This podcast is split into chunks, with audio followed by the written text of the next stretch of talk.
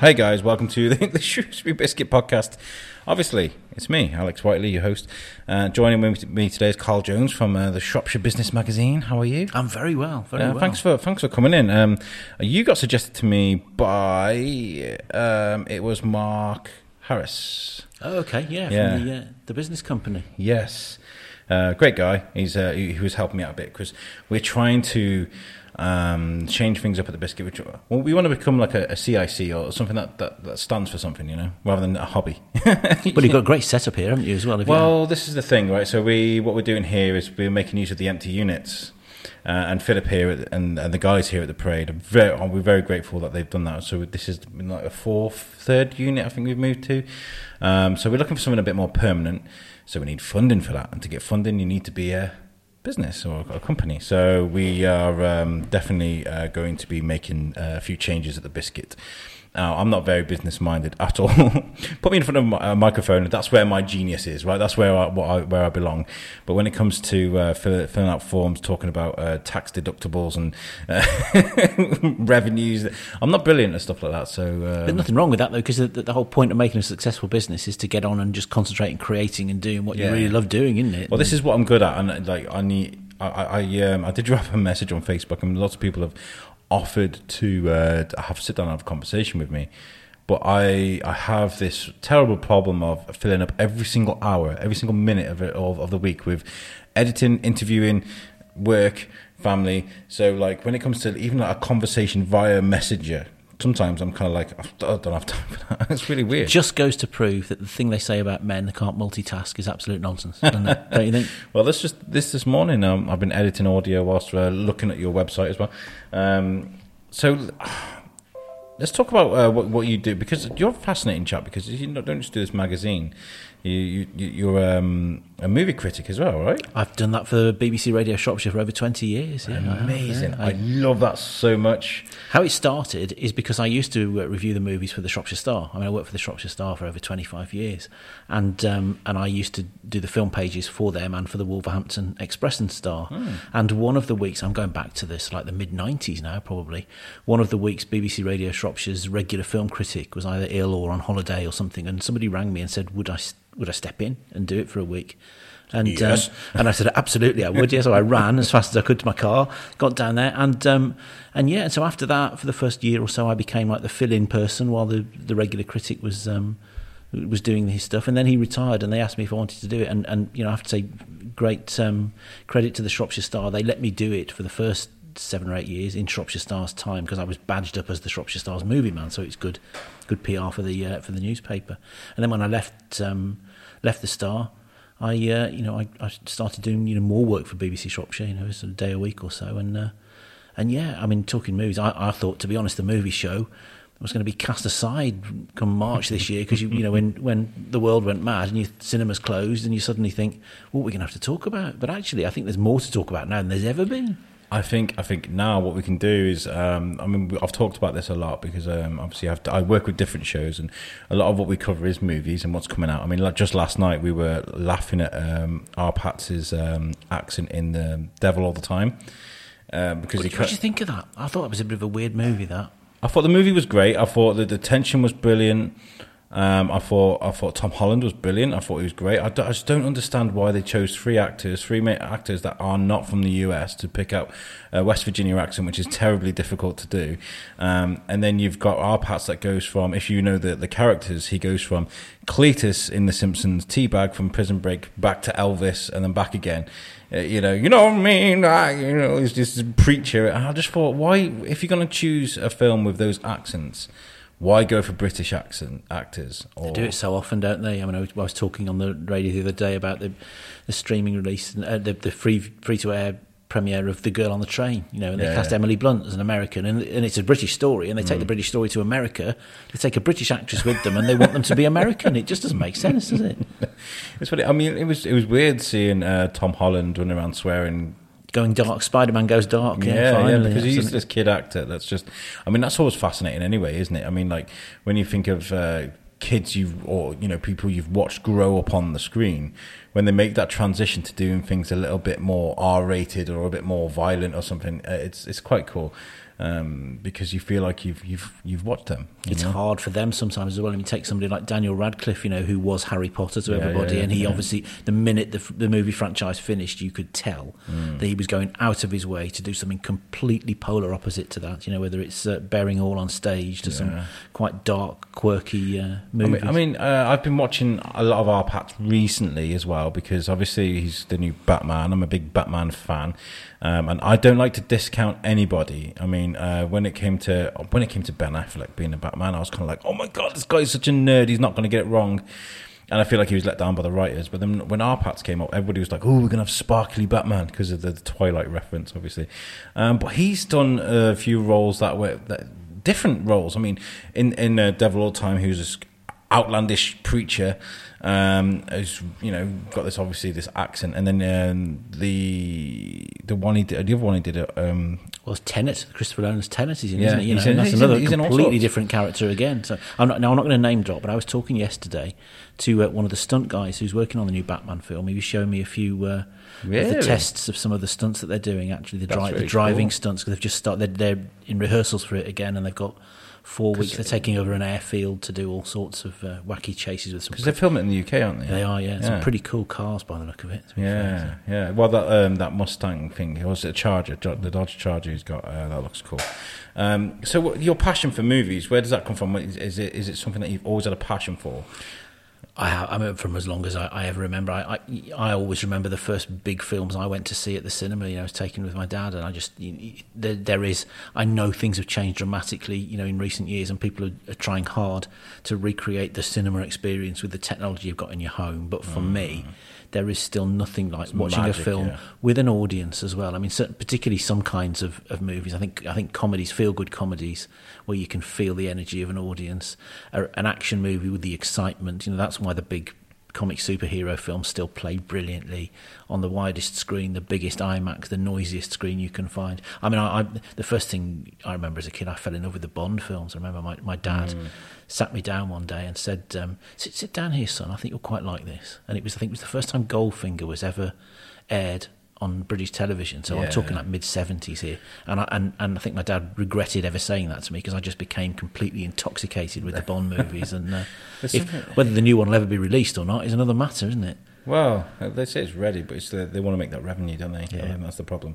Um, but you're right, there is something really magical about, about movies. Uh, when it comes to the family, I mean, there's some key points, key key moments. I mean, as far as like the cinema is concerned, I don't think you'll ever be able to recreate that. The smell of popcorn, the bass of the speakers, the kind of anticipation of going in. I remember, like, there's, there's three moments I always remember. One, I always remember going to watch Jurassic Park as a kid. When my I was only young. It was terrifying, but I'll never forget it because I liked that terrifying. It was kind of like one of those, oh, wow, that's scary, but... I, you know, let's do it again. Uh, and then there was um, the first time I saw um, Avatar. Avatar was one of the most amazing things I ever saw on the screen. I watched it in three D. It was on the second release. Uh, I'd never been a fan of three D, but this was just something I'd never seen before. Um, and also Saw three. Sounds daft, but I, I wasn't expecting that. No, you weren't expecting that at all, because uh, it's just one of the most amazing things that I... There's a scene, this is quite graphic, I'm sorry, but there's a scene in Saw three where the, the skull gets revealed because the skin gets peeled back and they put like a drill bit on top of the head. And I'm like, oh my God, I'm looking away from the screen. And as I look, there's this bodybuilder, this huge guy who can barely fit in his seat. And he's looking through the gaps of his fingers and he's like, he's shaking. And I'm like, wow. That's the power of movies, right? I remember going to see the Blair Witch Project at the cinema. I never watched that. I never. Um, I've never. I don't know why. I, I, yeah. And that was the same. There were some yeah. people that you would have expected would just think this is a load of hokum, a load of nonsense, and there were some people who were absolutely shaking in their seats. I mean, because yeah. one one of the downsides of, of doing this um, this job is that a lot of the time you go to a, a media preview of a film, so you maybe either sat there pretty much in, a, in an empty screen on your own, or with a group of cynical film critics who don't tend to show their emotion very much because it's, you know, not what they do. So you don't actually get any real chance to sometimes gauge how it enga- engaged with an audience. In some kind of films, I like to go and see it with the joke with Joe Public, you know, and see how it's how they respond to it in the way that the movie makers were hoping, particularly but comedies, as I say. It must be really hard to um, not get overwhelmed too much because... Sometimes, um, I mean, because I, I I try to, when I first started doing this podcasting, I, I did a, um, a show for a radio station, um, and it was called Al's Entertainment Buzz, and I would it would be eight minutes long, and I would have to fill all my all the all the stuff that's going on around the world, movie and geek related sort of, you know, in, in eight minutes. It was hard, um, but with my other shows as well, I had a bit more time, so I wanted to be able to sort of say, "Oh, I've been to see this film; it was amazing." But um, I mean. Baby Driver, um, Guardians of the Galaxy, things like this I was watching at the time. I came out of the cinema just bouncing, singing, dancing, you know. But then you tend to do these things where I've got a serious loyalty when it comes to Batman. I went to watch a Justice League and everyone's like, oh, it's awful, it's terrible. And I was kind of like, no, you're wrong. It's really good. I don't know what you're doing. And then the kind of dust settled and I realised. And you realised it was terrible. I, I made a, a right idiot of myself. It was terrible, yeah. Yeah, it was bad. Um, so have you ever done that? Have you ever got it wrong? You know, because of your own emotions, how you feel about it. Uh, well, t- maybe take it back to the Bond movies. You know, sometimes you know, I, I, if, if you go, you go along to. There's so much razzmatazz with the media screenings of those. Mm. They'll usually, I mean, a couple of times they've they've um, hired the Odeon Leicester Square, and you know the press are sort of invited in there, and you know it's tighter security than an airport um, yeah, departure yeah. lounge, yeah. And so there's so much hype to it. You sometimes you're built up to think, well, this has got to be good, and I think. I, I maybe fell into that trap a little bit with the second Daniel Craig film, Quantum of Solace. I didn't think it was absolutely astonishingly brilliant when everybody out was coming out and saying, oh, this is another amazing, gritty movie. And I just thought, it's edited like an M T V music video. It just it was all over the place. Mm. And I gave it, what I gave it, I think I gave it seven and a half out of ten or something like that when I reviewed it. When I look at look back now, I think it's probably nearer a five and a half for me, that. Um, so I don't know whether I've got, whether I've ever said something is absolutely brilliant and then in retrospect I felt that it's terrible. Yeah, yeah, yeah. But, but you know, somehow an eight, an eight out of ten sounds a stack better than a seven, doesn't it, somehow? And sometimes it, it really hurts to give someone that you really love um, a, a, a bad score. I mean, I remember, I'm a big Kevin Smith fan. Kevin mm. Smith is one of my heroes. And I went to watch Jay and Silent Bob Reboot, and uh, when because I'm part of the Garmy, the Kevin Smith fans, I'm, I'm part of all that. I used to be an admin for the Gar the Garmy, um, and when they asked me about what did I think about the movie on the show, what I do, I was like, it was good if you know who Kevin Smith is. Mm-hmm.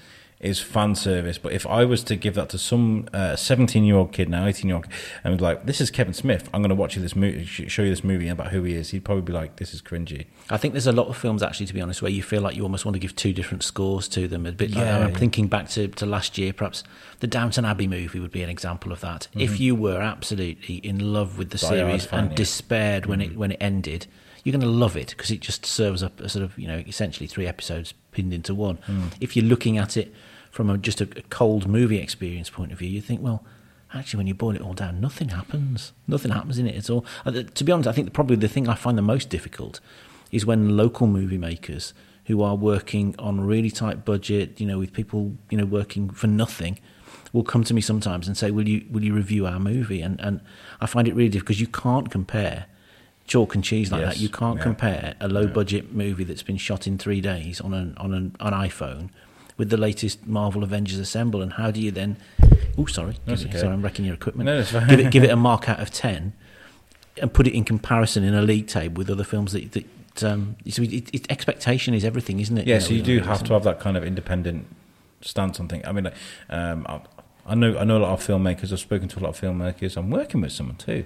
Um, and yeah, you're right. When you see something that's been made with next to nothing and you compare it to, you know, the likes of Scorsese or something, you know, you can't, yeah, you're right. Um, but you, you, you then got to throw them a favour, got to throw them a bone, haven't you? Because, I mean, do you feel like that, that's what well, you've got I, to do? I just, I just always feel that the thing to do is to talk about the things I liked mm. and not to dwell too long on the, thing, yeah. on the things that I don't. But, it, but it, I mean, it's a bit like a restaurant review. You're doing no one any favours by saying this is a fantastic meal if it really isn't, and then somebody drives fifty miles on the back of your recommendation, sits there and says, well, what was he talking about? So you, you can't you can't just tell blatant porkies about things. But um, yeah. And what are your thoughts on, on the current toxic kind of geek culture at the moment? Because I feel like there's a lot of unnecessary sort of haze thrown towards things, especially with the Star Wars guys. You know, there seems to be a lot of... Even if something's brilliant, it can be really... I mean, they've ruined people's lives, haven't they? You know, that that, that culture. Some of it has. Let me tell you, here's here's a nice segue into my other job, because Shropshire mm-hmm. Business Magazine that I edit, the guy who designs our designer is a uh, is a member of um, Fantatracks, one of the Star Wars fan groups. Wow, okay. Um, Paul Naylor, and so uh, I, we we talk a lot. I we, we talk a lot about um, franchises like that, and mm. and so um, I know from, from chatting with Paul, you know, that the last three Star Wars movies, particularly, have created so much toxic debate. I think. Mm. I mean, was it the it was the Last Jedi, wasn't it? The last, but the penultimate one. Uh, yes. I mean, I thought that was terrible. I really liked it. I think that bit where, where Carrie Fisher's floating in the middle of space, what's that all about? I like that. I, I like that because um, she is a Jedi. She is a Jedi, and she.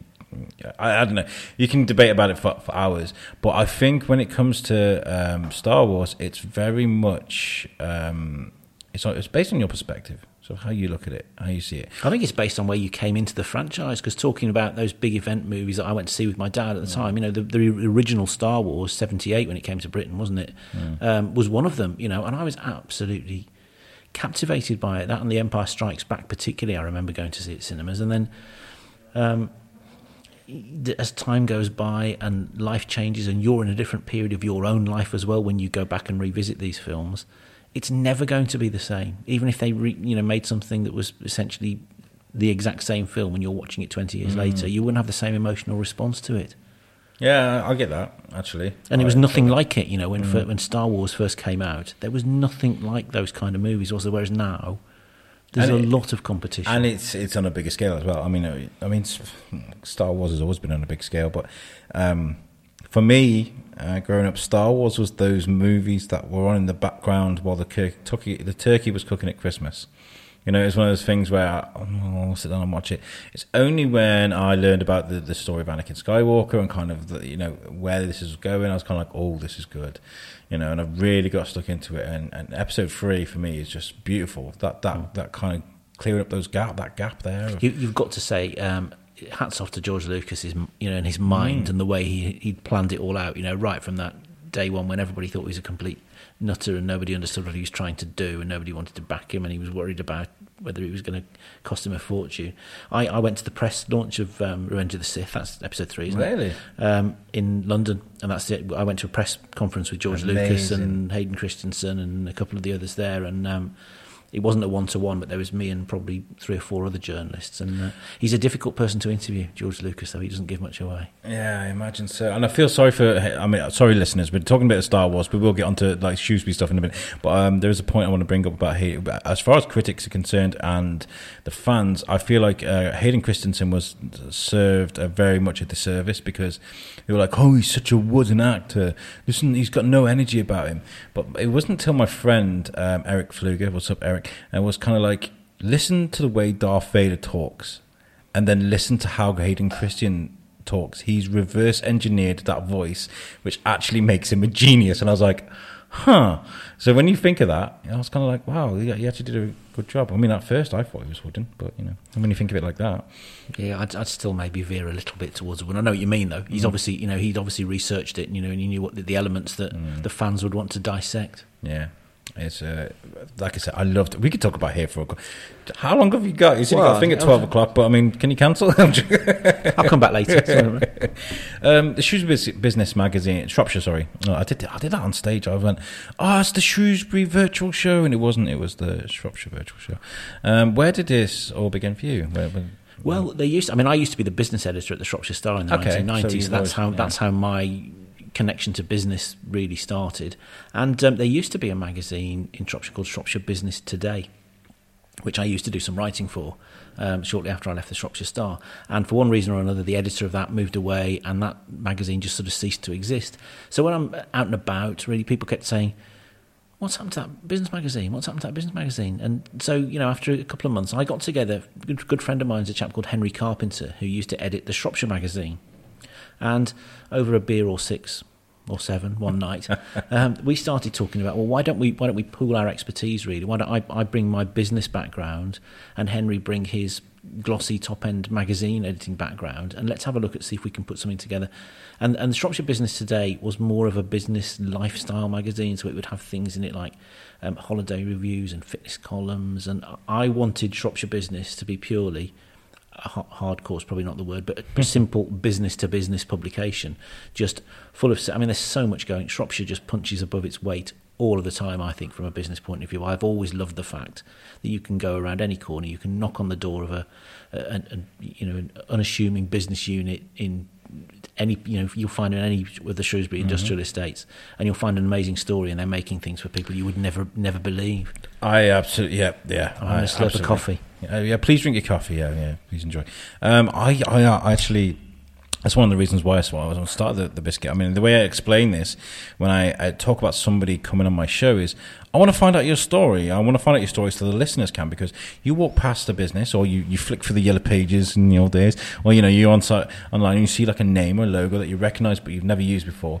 If you heard something about them that made you like them and made you want to, you know, get to know them a bit more, you know, it, it might entice you to go in through the door, you know, and that's very much what you're doing with the magazine, right? I think this is this this next comment is hugely generalising, but the, I think the principle is right in that a lot of the companies that have the time and the and the the desire to shout about themselves are usually the ones that haven't got the most interesting stories to tell. It's mm. the ones that are frantically busy, can't turn the work away, haven't even got time to think sometimes about P R and marketing, particularly small and medium-sized companies that have got the the great tales to tell. And actually, because their perhaps senior team have got their nose to the grindstone, they're really close to the day-to-day, mm. they don't they don't take a step back and, and, and consider just how interesting what they do is to the general public. You know, they just think it's it's, it's an everyday occurrence, and so they don't they don't think, I wonder if this is of interest, you know, would people like to know about what we do?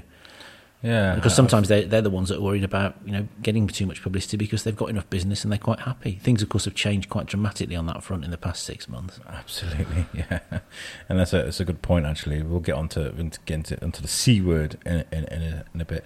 Um, I mentioned uh, Mark Harris at the beginning of my show. I hope he doesn't mind me talking about him, um, but it's nice things.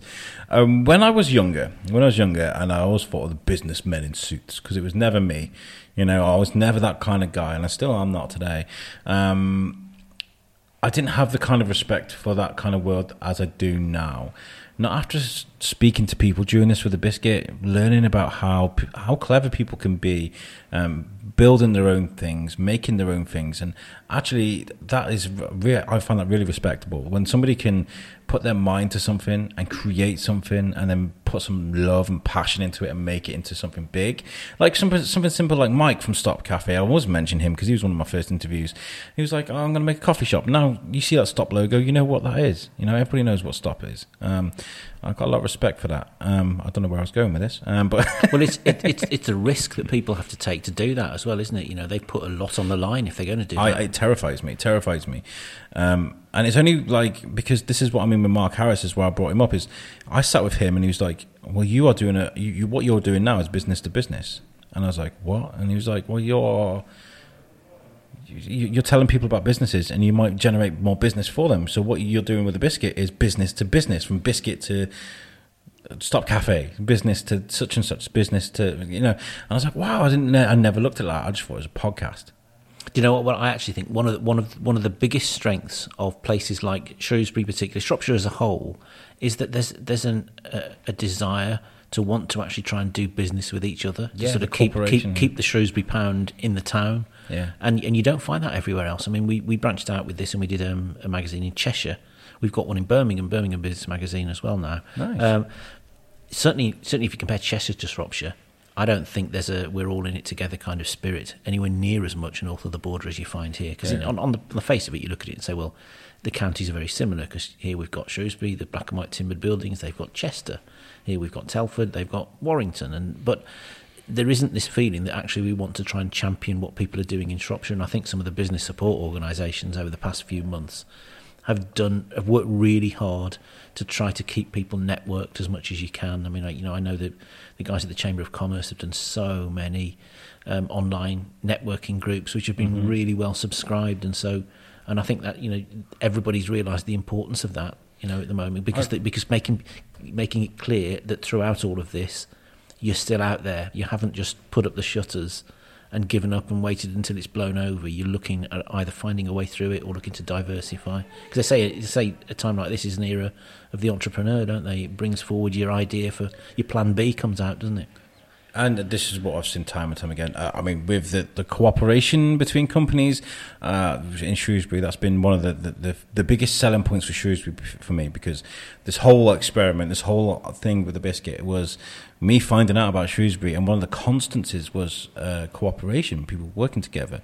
And it's, it's just amazing to me that people... that.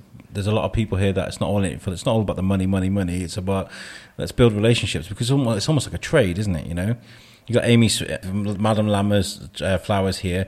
Um, she might need someone that does boxes, or she might do someone need someone that does business cards, or and so they build these relationships and they all work in harmony, and that's beautiful. You know, and personal recommendation is still the most powerful marketing tool, mm. isn't it? You know, yeah. I, if, if I if I wanted business cards doing or flowers or whatever you say, and I you know I to come to you and say, right, have you used any of these guys before? What would you recommend them? That's far more powerful than mm. a, than a search engine's ever going to be for yeah. me.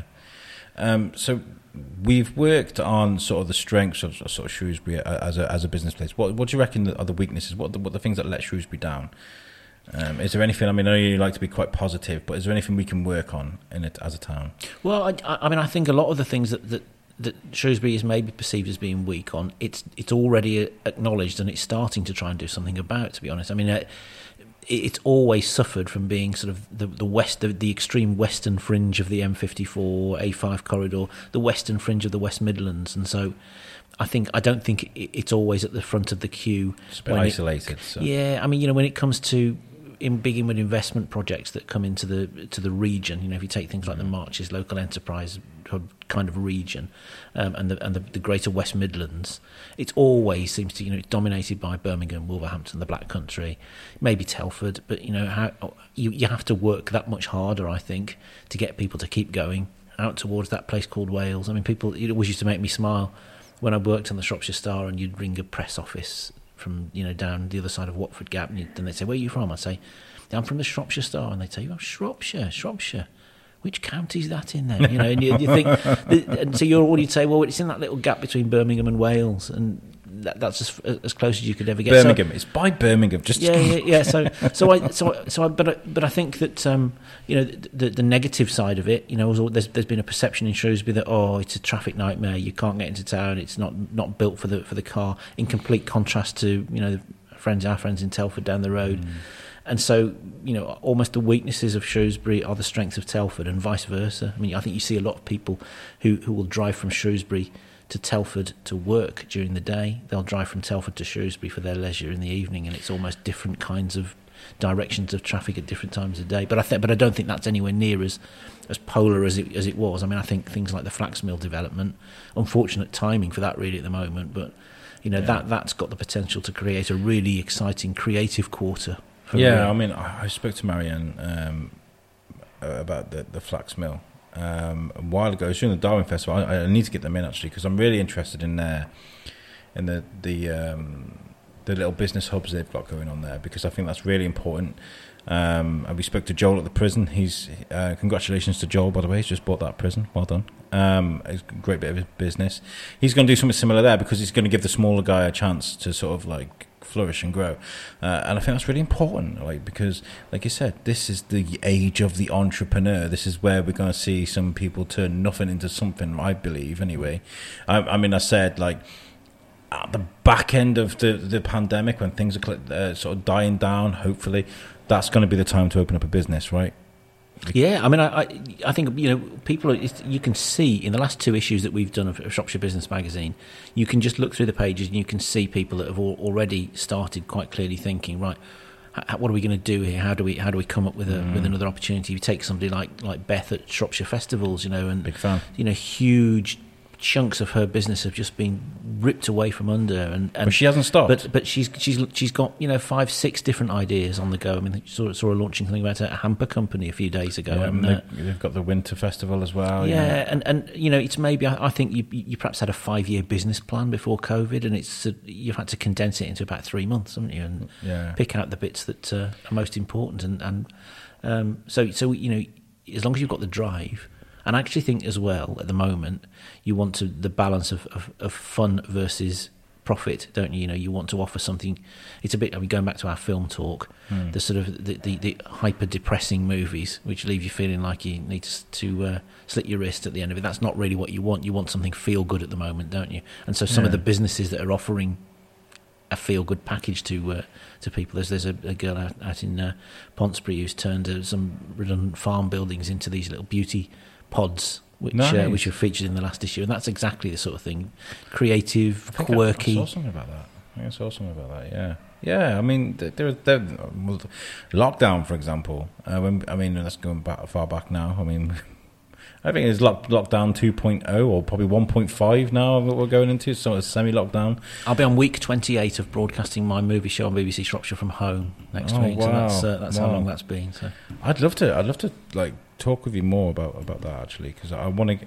You know, mm, we should definitely keep in touch after after this, and because I love that. I love I love talking about things that you enjoy, especially with movies and, and, and business and things like that. Because there is definitely a, a certain amount of um, attraction when it comes to someone talking about something they're passionate about. You know, something they can just. You know, it's jazz, isn't it? Whereas if you if you're struggling through a, a, a, a, a, through something you're not quite brilliant at, Pe- people say to me sometimes, "How can you just how can you go up on the on a stage and host an event, or how can you go onto the radio and do a live broadcast?" And I'm sure you know it's the same from your point of view. You think, "Well, I can do it because it's in a, it's in a, a, an arena where I know my stuff and I enjoy doing it." Mm. If you asked me to go and give a, a, a forty minute presentation at the university on quantum physics, I'd be struggling. I'm not going to lie, you know, but. Uh, sensible amounts of research, being in your comfort zone, and actually realising that you don't have to be perfect with everything you do. You know, we're all flawed human beings, aren't we? And and so it's not about delivering an absolutely grade A perfect presentation. It's about relating with people. Um, that's, that's what I love about what I do. Is I'm I'm very transparent. If I if I mess up, I mess up. Um, because that's my journey, right? But people love you for it. You know, mm. sometimes that you know that way because there's a, an honesty about it. Then, isn't there? Um, Thank goodness, because I mess up quite a lot. Well, I said the the Shrewsbury Virtual Show, in, you know, in front of tens of thousands of people, which is which was mm, one of my highlights. But you know, you you move on. Um, how do you keep your finger on the pulse when it comes to? Because I was looking for the website, and there is lots of like intricate sort of details about businesses. Um, whereas a, a new manager will come in, or there, there'll be a, a staff change here, or this, that, and the other. How do you keep your finger on your pulse with that? Do they get in touch with you, or, or are you just constantly, you know, keep keeping an eye on things? Batman sort of standing on the, on the, you know, scowling at the. Yeah, I could tell you, but I'd have to kill you. Yeah, yeah. That, yeah. Well, it's a bit of both, to be honest. I mean, now that we're four and a half years down the line with publishing Shropshire Business, we are. Thankfully, hopefully, touching wood, much better known than we were, and so so more information comes into us. But in those first, um, probably the first twelve, eighteen months, I, I think I had a head start in that I'd al- I was already known from my time when I was on the Shropshire Star as a business editor, and yeah. it was, and, and my first, the first thing I really did was go out and start reconnecting with a lot of people who I'd maybe you know lost contact with, just to just to get out, making sure that you are, as I said, we're so well networked in Shropshire, dipping into things like the chamber network clubs or the business chambers, the chambers of trade, the growth hubs, and just you know going getting out and about, having a natter, um, and making it clear that actually we w- I want to know what you're doing, so please can you just you know include me on your on your invite list. And so there was a, there was a lot of a lot of groundwork that needed to be done to start with, mm-hmm. to make it clear that. Um, You know, that we're interested in telling the story. And then, of course, the pressure is on to make sure you do a sensible, good, decent job telling their story. And then if you do, and if people then start talking about, oh, we saw your story in the Shropshire Business Magazine, or, or oh, we saw the business magazine in the parade shops, or we saw it in, you know, in the, mid- in the middle of Shrewsbury, we saw it at the Growth Hub or the Chamber, people then start to think, oh, actually, you know, the visibility of the magazine is our selling point. And if people think, well, this is everywhere, then people think, think well, OK, we need to be in this. So our distribution model really is the thing that's helped to drive the, the traffic to us in terms of editorial content. I probably get on, our, on my editor at shropshire biz dot com email address now two hundred emails a day, I would have thought. Now, a lot of those are round-robin national press releases mm. that have no interest to me whatsoever, and they've just happened to have found, found the email address off the database. But, um, you know, that does just show that we're on the circuit. And the same's happening. Our Birmingham magazine is two years younger than this. And so we've been through that exact, exact same process. Um, nice. At the end of the day, yeah. people do business with people, I believe. And, you know, you're far more likely you'd be far more likely to tell me a story, particularly if it's maybe a difficult story, a sensitive story. If we've met, if, if we're just an, if I'm just a name at the end of an email, even a Zoom call, it's not the same as having a relationship and feeling that you're comfortable enough to be able to just perhaps pick up the phone and say, look, I've got a bit of a story here. Things like job losses, or you know, if you've got a, a sensitive yeah. one. And the other thing is being a, being a trusted journalist, because you are, you know, you want people to feel they can tell you something in confidence. And, yeah, that it, and that it yeah, won't yeah, leak yeah, out, and you know yeah, that's that that's sense. that's and the absolute journalist stock in trade, and that you know the moment that you lose that, then you will lose everybody's confidence. I can imagine that happens quite a bit actually. We're, we're doing this right now because uh, in about six months we're going to be doing this, and this is what it leads on to. But don't tell anyone. It does, yeah, it yeah. does, and, and you know, and I and I always treat that as a comp, feel that a compliment that they feel they're able to tell me that, and mm. they trust me with that information because they know that if I've got the background, I can maybe prepare and do a proper job with it when it's ready to be unleashed. And the only time that I would be slightly unhappy with that is if they then went and gave it to a rival publication first and I found out I was reading next about time, it. Next time, next yeah. time. Um, that happened with me with Charlie Adlard. Um, I talk about this a lot. It's uh, Comixolopia last year. Um, he was talking on the, on the on the steps there at the at the university, and I was going to try and get a little bit interview with him, and uh, he was just kind of chatting away with someone. It was at the end. Everyone was exhausted. I went up and asked him, and he was very like dry with me. He was kind of like, "No, I'm busy, sorry." And I was kind of, like, and he's usually a really friendly guy. He's a really good. He's, he's a big friend. champion of Shropshire, he's, isn't he? He's a friend of mine now. He's really good. I feel privileged to say that, but he was talking at the time to someone, the only person in Shrewsbury, Shropshire, probably even the U K, that knew what his plans were for The Walking Dead, that it was just going to end. It was just this huge exclusive, and he thought I was eavesdropping. like, so he came on my show a, few, uh, a couple of months ago, and he was just like, "Yeah, you nearly you missed that. You were about five meters away from one of the biggest exclusives in comic book history."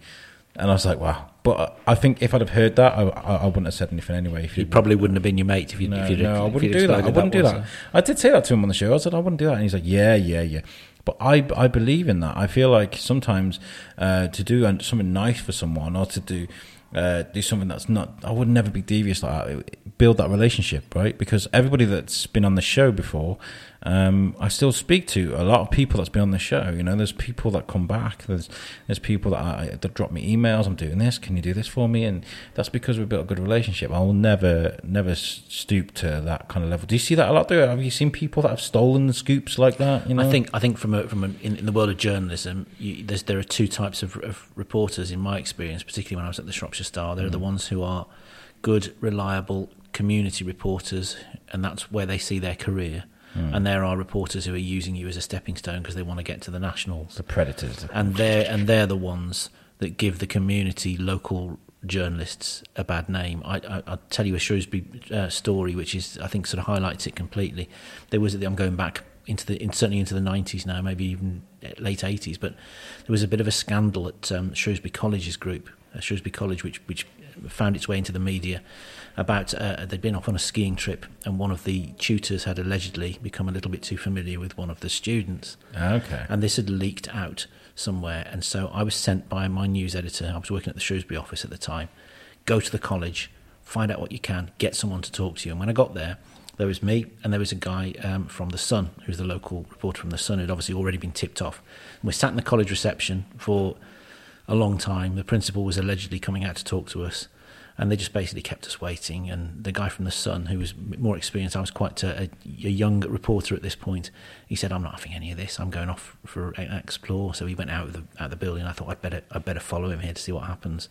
And he went off around the, the perimeter of the college. And we found this um, caretaker, I, I suppose he was. And the guy from The Sun just said something completely innocent to him, said, they said, "Who are you?" And he said, "Well, we're here. We're trying to find out a bit about this um, this scandal, this skiing scandal. Have you heard anything about it?" The Sun guy said to the uh, caretaker, and the caretaker said, "Oh, yeah, I did hear something about that. Yeah, I'm not not sure what it was all about. Something completely irrelevant." Completely yeah, irrelevant. Yeah. And um, and that was it. And then we went back into the into the college, found out that the uh, the principal had been advised not to talk to us. And I went back to my office and I said to the news editor, "I'm really sorry. I can't get the college. Just won't speak." Next day, a page headline in The Sun, "College caretaker reveals truth of Rumpy Pumpy on the ski uh, slopes." And then I'm hauled into the editor's office to say, "Well, what's going on here? You told me that no one spoke. You told me that um, that the college didn't say anything. What's this in The Sun?" And this reporter had at best fabricated, at worst completely made up, these quotes from this unnamed caretaker source. And that's the difference, you see, because that reporter was never going to have to go back into Shrewsbury, back to try and yeah. gain the confidence of those people. Whereas a local reporter, you know, we had a, rela- I mean, a commercial advertising relationship, aside from anything else, with the college. But editorially, these are important contacts, and you can't afford exactly and to break to cross the line. That's why when Jurgen Klopp was like, "I don't speak to the Sun," I'm sorry, no, no, I was kind of like, yes, I was kind of like, oh my God, that's amazing. Because when you watch those football press conferences, you can look out at the crowd and you'll be like, spot the Sun journalist, because he's got the gold chains and, oh, yeah, um, so can you tell me uh, why you're, you know, and they, they're so crass, you know.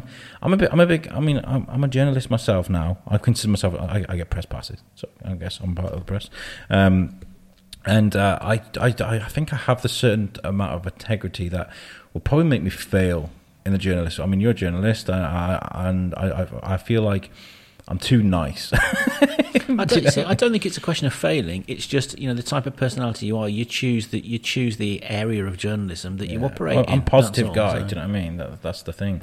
I'd find it hard to like to, to to say. I mean, like take someone I know and be like, "Wow, they've done this today and it's terrible. They need to," you know. Uh, Uh, so yeah, I, I always try I hope I've always tried whenever I produce any kind of story to try and put myself in the position of the person I'm writing about, mm-hmm. and think to myself, well, how if that was me, how would I feel about what's being done to me yeah. in the public, you know. yeah. I think I think that's the closest you can ever come, but uh, I mean, there'll be times when there's a difference of opinion as to, you know, what you feel's in the public domain and what may be official. It's very different if you've got, for example, experienced media trained career politicians who start off with the objective of not wanting to tell you anything or just have an agenda of what they want to broadcast. Mm-hmm. You have yeah. a very different approach. You know, if I'm, if I'm doing, when you, you do live radio or T V broadcasts, you know, I would interview a politician who's doing this all the time very, very differently than I would your little small business person who's arrived in the studio and is terrified with the sight of all the microphones and the lights. Mm-hmm. And yeah. um, it, it's just having a bit of awareness, really, from that. Yeah, I feel that, because we get a lot of people that are like, oh, is it live? Uh, I don't know what to say. Don't need to bring anything. I'm just like, relax. Just think, I'll buy you a coffee. We'll sit and we'll talk. And that's just the, the way it is, you know. Um, but you guys seem to be doing something quite po- positive on the, in Shropshire business. Um, you know, you're giving people a voice. Uh, and I think it's an important time to be doing that. Um, how how has the how's the pandemic affected you as a as a as a magazine and sort of the content you're providing? Well, we missed an edition. Our our um, April stroke May edition was about to be put together when all when the world went went crazy, and yeah. so obviously it's a free magazine. So we our, our business model relies completely on um, advertising. Advertising, income. yeah.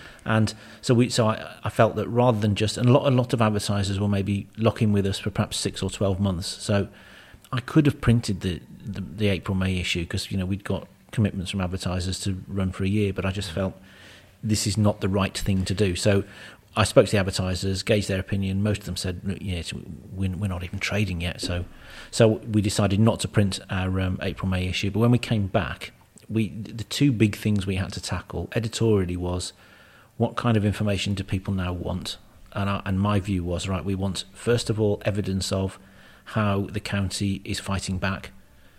Secondly, what kind of support is available for businesses to aid their cash flow, or financial support, or grant aid, or things like that. And secondly, let's get some expert columnists together to give us some, some business advice, but also mm. some hope. And so, so it was important to make sure that we did focus on some of the business people that had found a way of diversifying. And, of course, and, and then and then gradually you start to find that some of our commercial advertisers are saying, well, look, we, we, we need to be back in here because we need to let people know that we haven't just...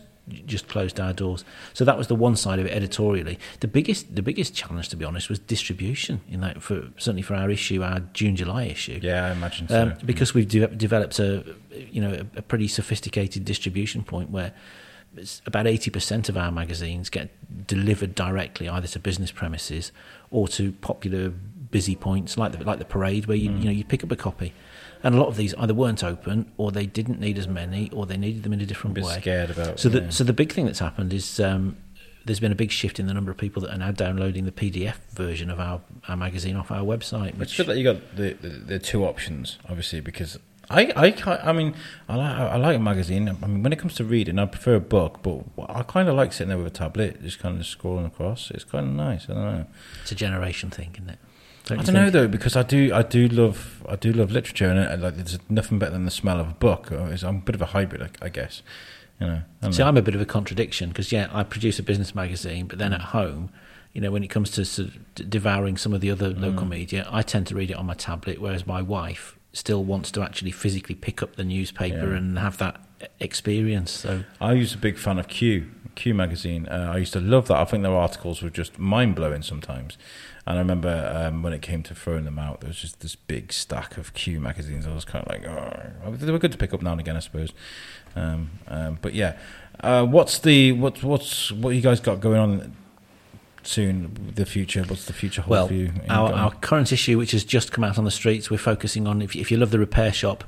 On B B C, Jay Blades, who hosts it, he's just moved to Shropshire and he set okay. up a business in Shropshire, so he's our, he's our cover story there. But as we speak at the moment, our November-December issue, we're just starting work on that.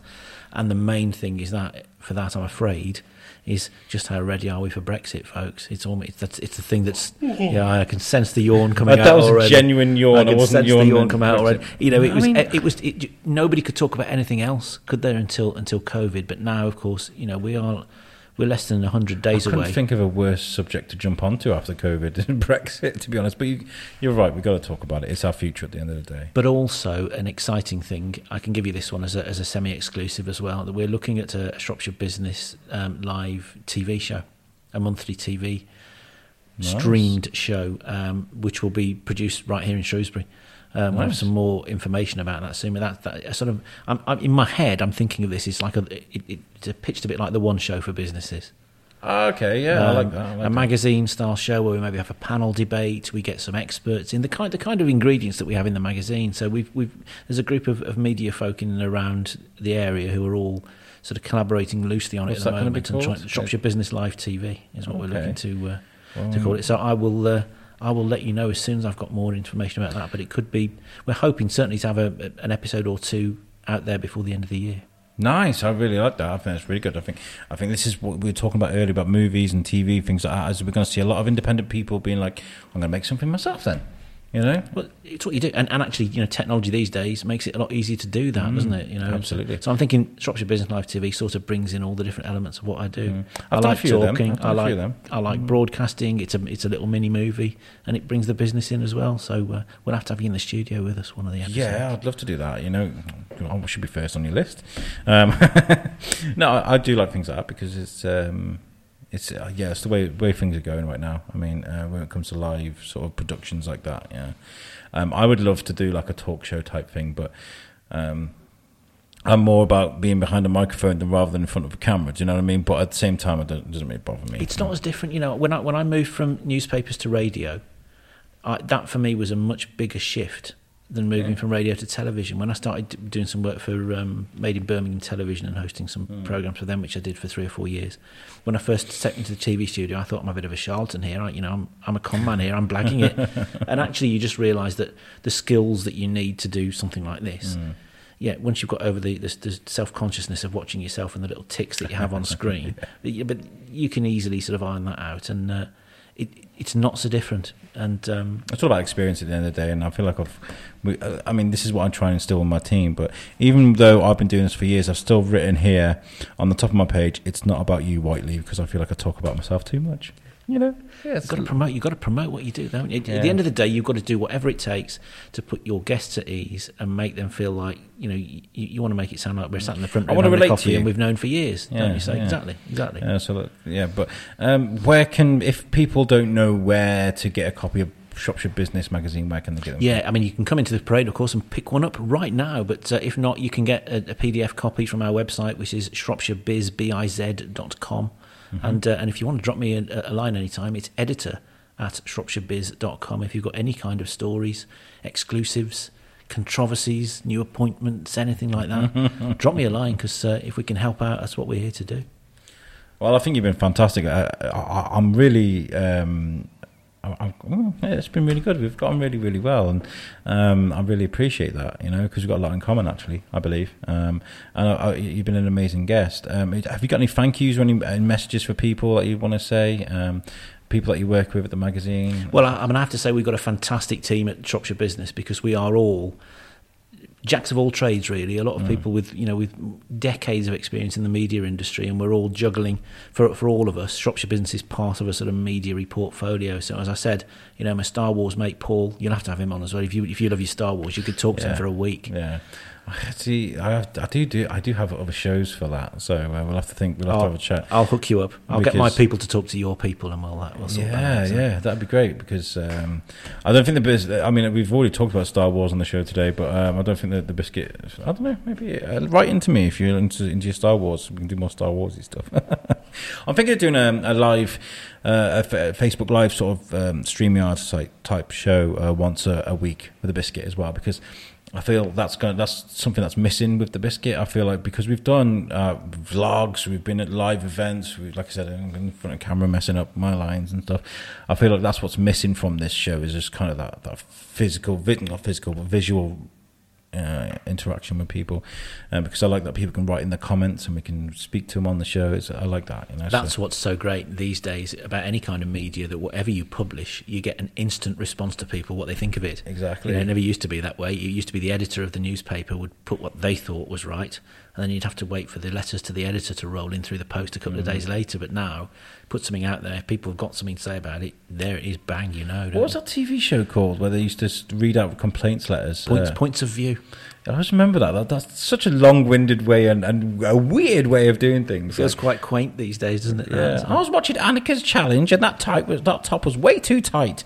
You know, I could see what she had for breakfast. Uh, I don't know, um, but yeah, uh, you've been amazing. Thank you, Carl. Well, thanks for your time. Good to see you. Yeah, um, make sure you uh, check out the Shropshire Business. Um, and what, what about your show as well on, on uh, B B C Shropshire? If you want to hear what I've got to say about films, it's Films at Four every Monday on B B C Radio Shropshire, four o'clock. So, and again, again, if you're a local movie maker, if you're involved in any kind of film-related project, whatever level, if it's a documentary, if you are behind the scenes in front of the camera, if you're looking to screen something even, anything that's got a film connection, again, um, drop me a line. I've got a different email address for that. That's carl dot jones zero one, because there's loads of Joneses, at b b c dot co dot u k.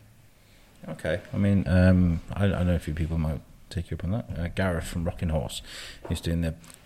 Gareth was on our show a couple of weeks ago. He's really? doing that. I had a, had a chat with Gareth and Ben, who are involved yeah. in that project um, that they're trying to get off the ground with some auditions that we're going to be doing. So yeah, I did a I did a Zoom interview with Gareth. Yeah, um, I'm doing a, I've got a piece about a, a documentary which is being made all about um, our own war poet Wilfred Owen, which we'll be talking about on the next right. show. So it's it's a, it's a mixture of new film releases, new streaming releases, recommendations of what's maybe available free to air on telly. But at the end of the day, we're a Shropshire film show, so we want as many Shropshire connections as we can possibly get. You know, no nice. production is too small. Cool. Uh, well, thank you very much. Um, you've been amazing to talk to. I, I, I got, I'm looking forward to building a relationship with you, because I think we can help each other loads. Um, listeners, uh, before I go, I need to tell you about our... Uh, number one, the fact that this has been recorded at the Parade Shopping Centre in Shrewsbury, just tucked behind uh, Saint Mary's there. Uh, if you've not been here before, make sure you come and check it out. And, and if you haven't been here for a while, well, where have you been? Uh, the place has changed. There's so much going on. The Riverview has got an amazing uh, sit outside place uh, where you can sit now with uh, drink a coffee with the, one of the greatest views uh, you're going to get in Shrewsbury. Um, there's lots going on here, so make sure you check it out. And also make sure you check out our website as well, which is w w w dot the shrewsbury biscuit podcast dot com. co dot u k. All of our audio is available on there. If you're not uh, if you're not a big fan of Spotify, iTunes or Podbean, where you can also find our show. Um, so make sure you check that out. Carl, thank you so much for chatting to me. I think this has been great. Pleasure. Uh, we'll catch you guys next time. Peace out.